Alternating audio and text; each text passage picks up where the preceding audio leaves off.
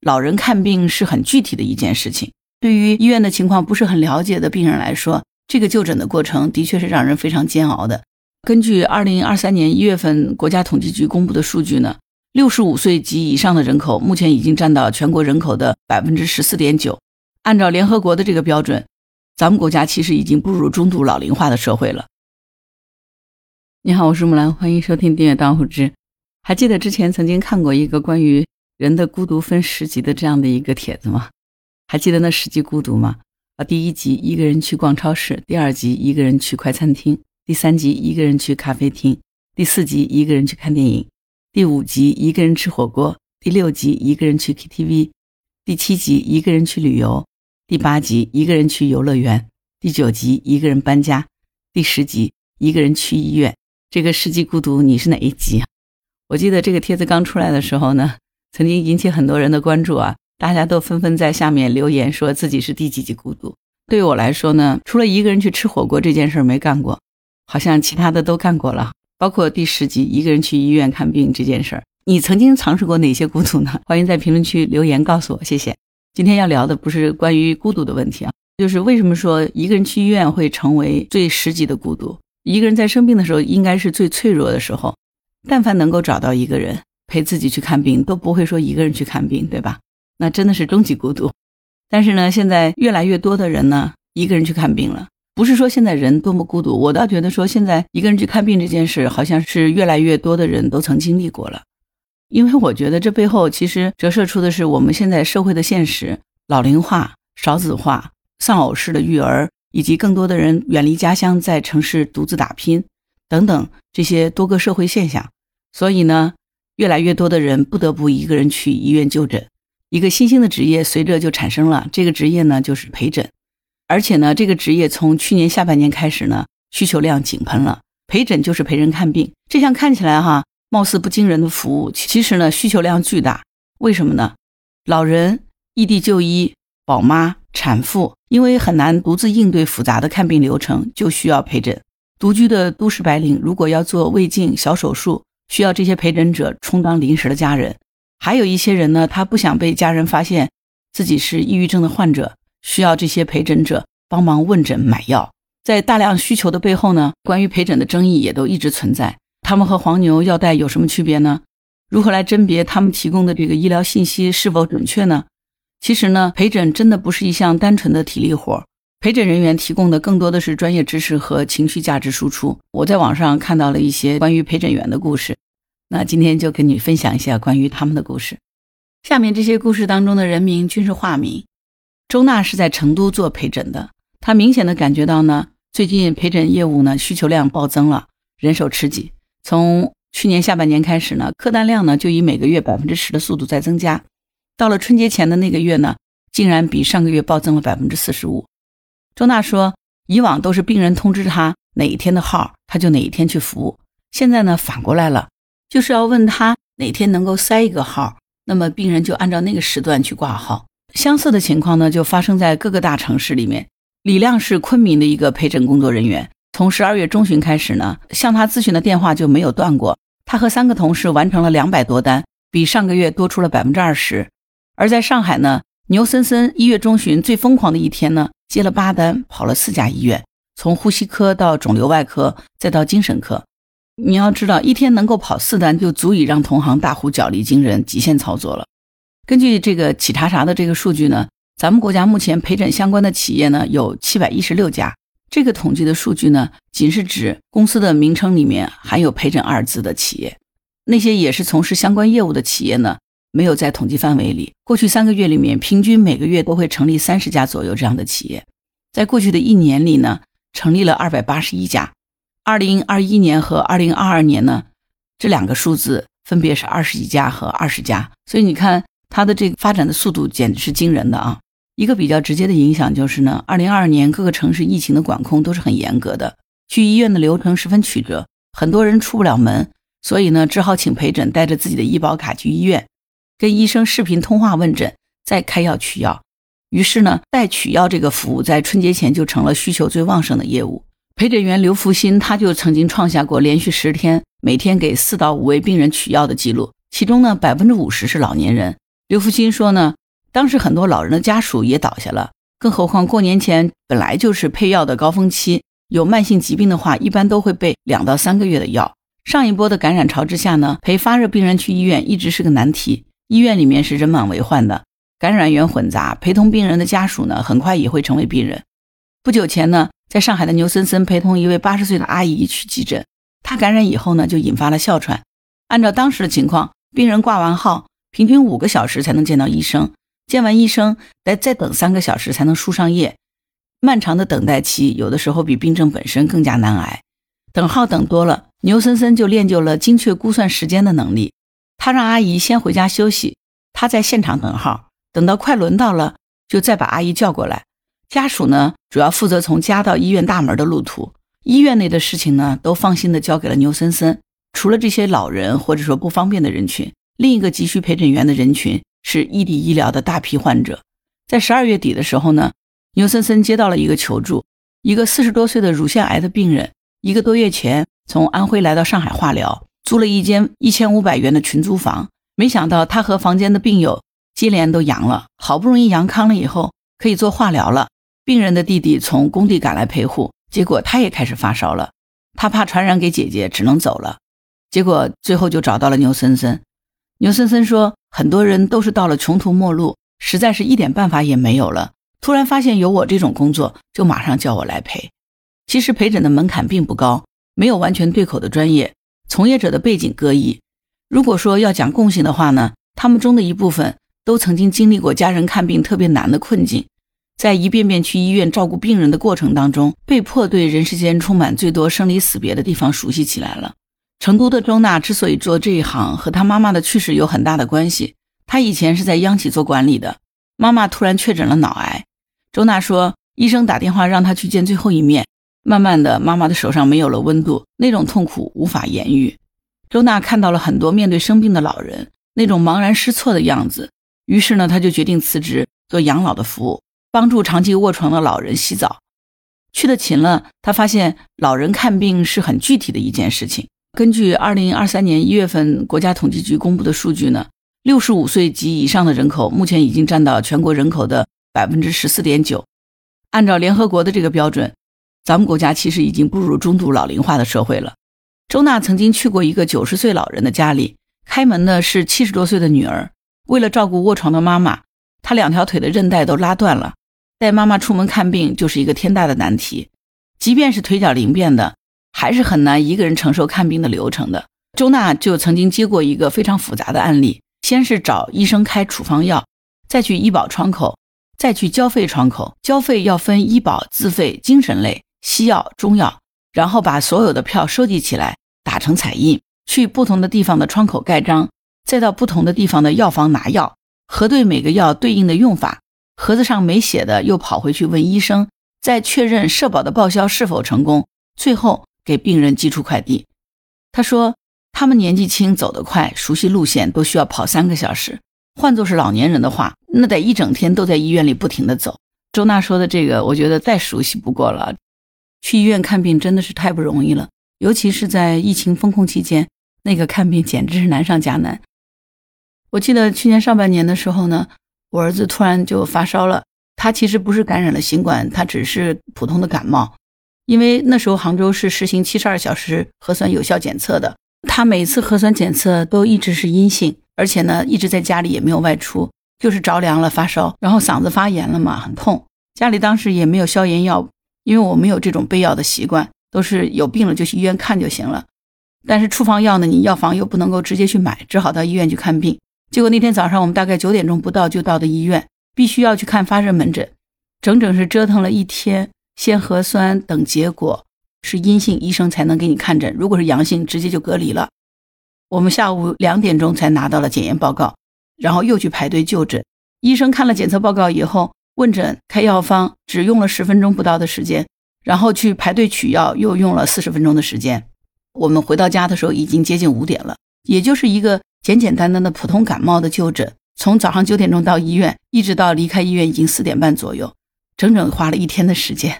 其实我是从小在医院的环境里长大的人，所以对于医院的这些流程我还是很了解的。就是这样的情况，我们也是耗费了一天的时间才把这件事解决掉。那些对于医院的情况不是很了解的病人来说，这个就诊的过程的确是让人非常煎熬的。周娜说，陪诊其实不光是跑腿儿，其实还有很多看不到的工作。很多人得病之后呢，都是一头雾水，该挂哪个科？专家周几坐诊？如果是同一家医院有不同的院区，我应该去哪一个？医院附近哪里可以停车和住宿？作为他们专业人员接触多了呢，就会给一些建议。印象最深的也是最难触及的部分，其实是抚慰。这个其实对病人尤其重要。周娜曾经遇到过一个党龄七十年的老兵，脾气倔得很。父子之间的关系呢，冷若冰霜。他儿子陪着过来，但是两个人说不了一句话就要吵架。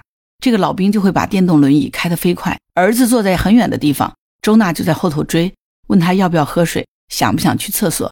在等待的这个间隙里呢，这个老兵就跟周娜讲自己过去的故事。他说家人都不要听他说话，像周娜这样子轻言细语跟他说话。看完病以后，老人还给周娜发自己的奖章，全家人的合影。周娜说。这个老人家其实就是缺乏陪伴的，这种缺失不光是在医院里面，他觉得在中国的病人，尤其是老人，嘴巴都是很硬的，但是呢，心里又装满了恐惧。到医院的那一刻起，针头、消毒水的气味、叫号广播，每一个细节都在撕扯着病人的精神防线。所以呢，一个好的陪诊员要注意一切的细节。病人打屁股针、脱衣服做检查的时候，要确保帘子被完整的拉上了，然后退到外面等。沟通的时候一定要小心斟酌话术。你是不是得了某某癌？你哪里还很痛吗？这些话是不能说的。有些病人他喜欢打麻将，周娜就会跟他说：“你胡牌之前喜欢说什么吉利话？上了手术台你就心里头就默念。”有的时候呢，陪着和妈妈年纪相仿的阿姨就诊，周娜就会有一瞬间的恍惚。他说他就会在心里偷偷的喊妈妈，因为他实在是太想妈妈了。除了这些之外呢，职业陪诊也给一群。想要躲在暗处的人提供了方便。上海的牛森森几乎每天都会跑精神卫生中心。他说，他做了这一行以后呢，才知道原来有那么多的人有心理上的问题，回头客很多，每个月都会来找他。因为部分的处方药是被严格控制数量的，很多人都决定定期把病历和医保卡寄给牛森森。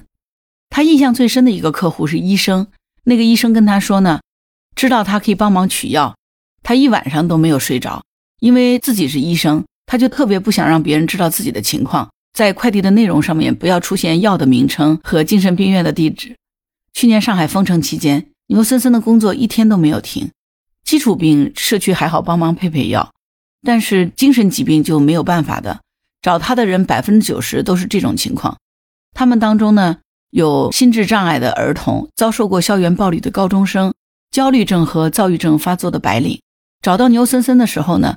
要么就是已经断药多日了，要么就是绝望地站在了弹尽粮绝的悬崖边。除了这些病人呢，另一个容易被忽视的群体就是宝妈、做产检和做人工流产的女性。陪诊的存在，一部分呢替代了缺位的男性角色。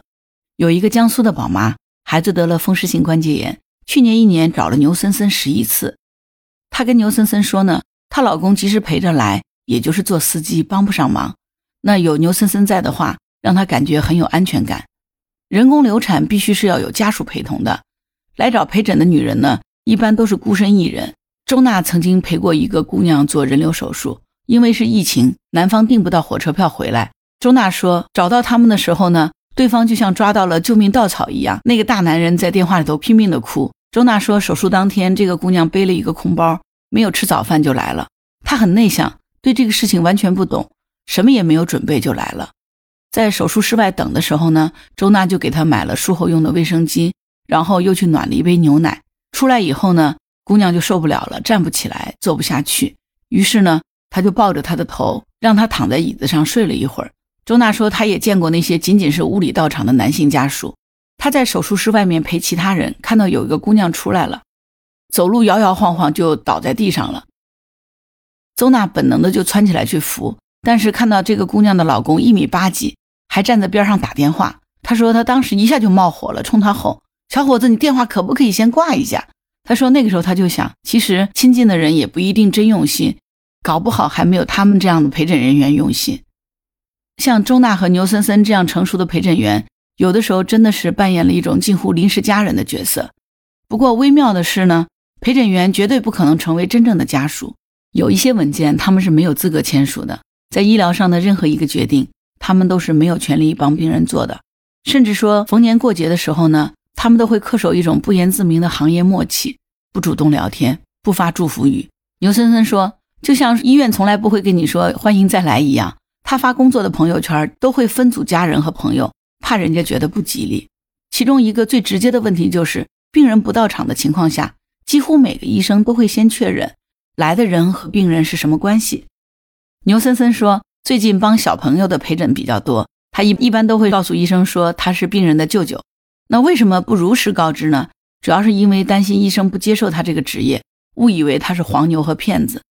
有一次碰巧了，他服务的三个病人竟然看的是同一个医生，他就当着医生的面依次拨通不同的视频电话，医生就起了疑心，问他是怎么回事他就临时编了一个关系网络，啊，他自己是 A 的邻居，B 呢是 A 的亲戚，C 呢是 B 的病友，才把这个谎圆过去了。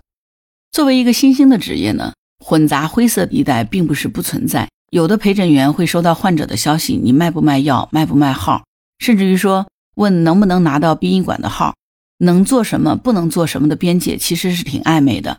对从业者的资质审核呢，也没有什么标准，大家的背景呢鱼目混杂。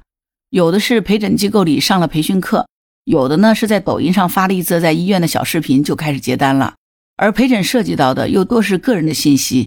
钱、药物两边都有不安全感，病人担心支付了服务费，陪诊员倒是爽约不来，而陪诊员会担心自己垫付了大额的药钱，病人又不想要那个药了。陪诊员的工作常态经常是一手回复电话消息，一手拿单据，同时还要盯着叫号屏。目前很多 APP 都是陪诊业务拓展的重要接口，在这些平台上面点赞过万的几条视频，都是在讲述这个市场有多么的如火如荼。一线陪诊员轻轻松松月入几万，好像挖掘了一个财富神话。曾经有相关的报道说，入行半年以内的新手呢，在平均每天两到三个客单的饱和状态下，一个人一个月拿到手在一万二到一万五不等。像牛森森这样入行三年的陪诊员，客源稳定，客单价是平均水平的三到四倍，收入自然更高，足以养活一个家庭。但是呢，他也经历过一个月只开工一次的冷清时候。到了两千零二年才逐步的好转起来。陪诊员的年龄层从八零后到零零后，有的机构呢全员九零后，其中不乏国内外名校的毕业生。专业的相关性高是护士转行，也有完全没有关系的职业转行过来的。比如九九年出生的李亚，他以前从事旅游业；九五年的刘福新以前干过房地产；八零后杨洋呢以前做过四 S 店；七零后的李亮曾经开过跑腿公司。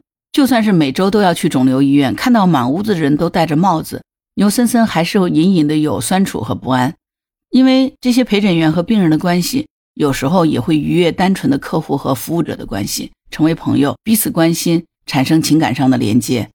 去年夏天，一个从内蒙古来上海看子宫癌、卵巢癌的阿姨呢，找到牛森森。这个阿姨下飞机的时候就胃痛了，开始吐，牛森森给她买了胃药，带她去看急诊。到了急诊室门口的时候，那个阿姨痛得受不了了，就问他是不是能够搂着她的胳膊。牛森森就说：“阿姨可以趴他腿上休息一会儿。”这个阿姨回到内蒙古以后呢，还时不时的会发消息给牛森森，两个人相谈甚欢。阿姨要认他做干儿子，还喊他去内蒙古找他玩儿。这是唯一一位他会在节日问候几句的客户，会主动的说，如果再来上海看病，他会帮他租个房子或者住他家都可以。后来他才知道。这个阿姨已经得了七年的卵巢癌，她早先也曾经去北京看过，知道已经没有什么药可以用了。几个月以后呢，牛森森的微信里就弹出阿姨的消息，是他女儿带他发的。牛森森说，他当时愣了很久，才知道阿姨已经不在了。洋洋是土生土长的北京人，三年前呢，他陪一位三十多岁的山东女孩去宣武医院，这个女孩突然失去了说话的能力，说不出完整的句子，因为要做加强 CT。必须有人陪同，就通过社交平台联系了杨洋。这个女孩是被确诊为重度肌无力，这三年她一个人留在北京，边打工边看病，活得很艰难，没有足够的钱，也没有北京的医保。杨洋很同情她的遭遇，两个人的年纪相仿，也谈得来，一直保持着联系。不久前的一天晚上，这个女孩突然给杨洋打电话，说她阳了之后呼吸困难，能不能帮她联系一个医院？第二天。杨洋就带着她在北京城跑了一整天，终于找到了一家能够收治的医院。但是呢，情况特别复杂。后续说至少得二十万，而这个女孩手里只有五万块钱，于是就给姐姐打电话凑钱。洋洋听他姐姐的意思说挺那个什么的，就去跟医生商量，有五万可不可以先住进来？协商下来呢，洋洋最终把这个女孩送到了住院部，医生马上就开始上呼吸机了。抢救这个女孩的时候，丢给了洋洋一句话说。她已经一只脚踏进鬼门关了。洋洋说：“这个女孩现在已经出院了，给她打电话说，听听自己的声音是不是挺好的。”这个女孩特别感谢他，说在北京还能有一个人关心自己。洋洋说他们的关系好像不是普通的客户，反正他觉得就是很为对方感到开心。听完这些从业者讲述的故事呢，又很温暖，但是也很心酸。实际上，每个人在生病的时候，可能都是我们最脆弱的时候。这个时候，如果身边能够有人陪伴和安慰，其实会大大的缓解病人的情绪，也会让内心感到温暖。因为人生病的时候真的是最脆弱的。陪诊员的故事啊，今天就聊到这儿。关于本期节目，你有什么想法？欢迎在评论区给我留言。如果你喜欢我的节目，欢迎收听、点赞、转发、订阅当户知。如果你喜欢木兰，也可以加入木兰之家听友会，请到那个人人都能发布朋友圈的绿色平台，输入木兰的全拼下划线七八九。就可以找到我了。好啦，今天就到这儿，我是木兰，拜拜。